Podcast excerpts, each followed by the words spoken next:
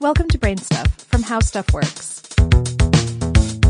Hey, Brain Stuff, Christian Sager here. When we're talking about TV, we're talking about one big thing.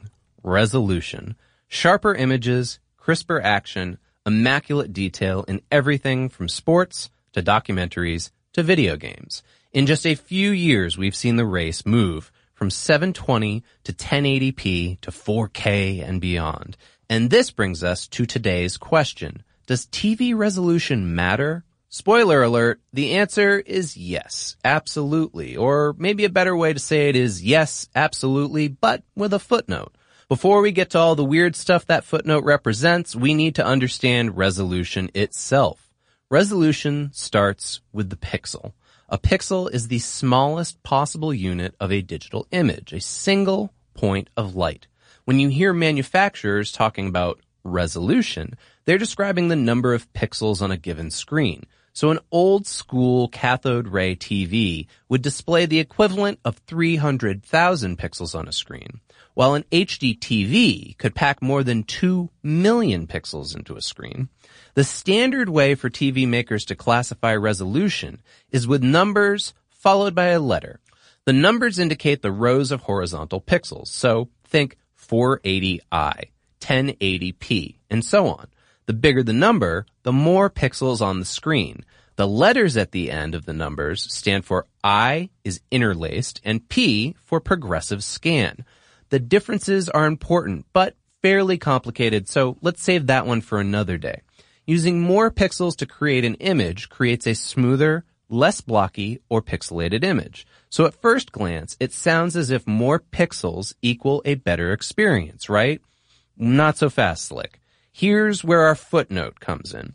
Pixel density itself is not the only factor in the race toward a better, sharper image. If we're looking at resolution as the ability to discern fine details, several other factors come into play. For instance, what's the source of the image? What role does color play? How close or far are you from the screen? And how big is the screen?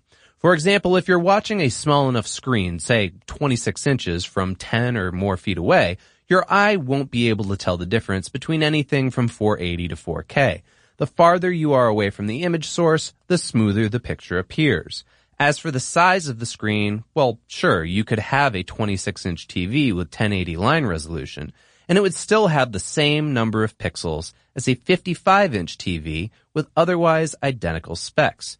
But the pixels would be physically smaller.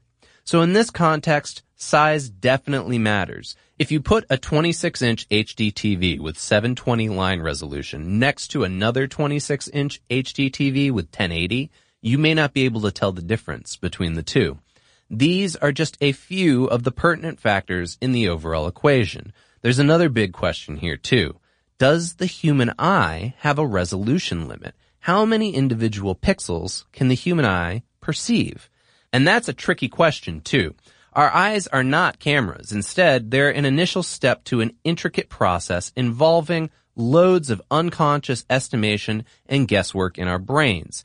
It is true that after a certain point, the human eye is unable to differentiate or appreciate the differences between some pixel densities. With the right source material, equipment, and viewing distance, 4K really can make a difference. For example, if you're sitting a few feet from a 60 inch 4K television with an ultra high definition video feed, you'll be able to tell if it suddenly switches to regular HD or, brace yourself, standard definition.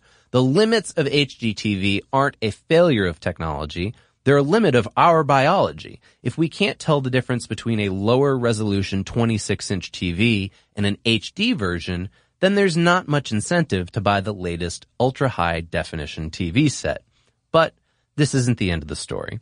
The race for higher resolution continues. Cameras that shoot in 4K have already become the norm, and each year bring new innovations. These ultra high definition technologies may not make for a better picture on a home television, but in a movie theater, it makes a big difference. And in the future, we might not care as much about resolution. It's possible that other technologies, like high dynamic range, may become the next big thing.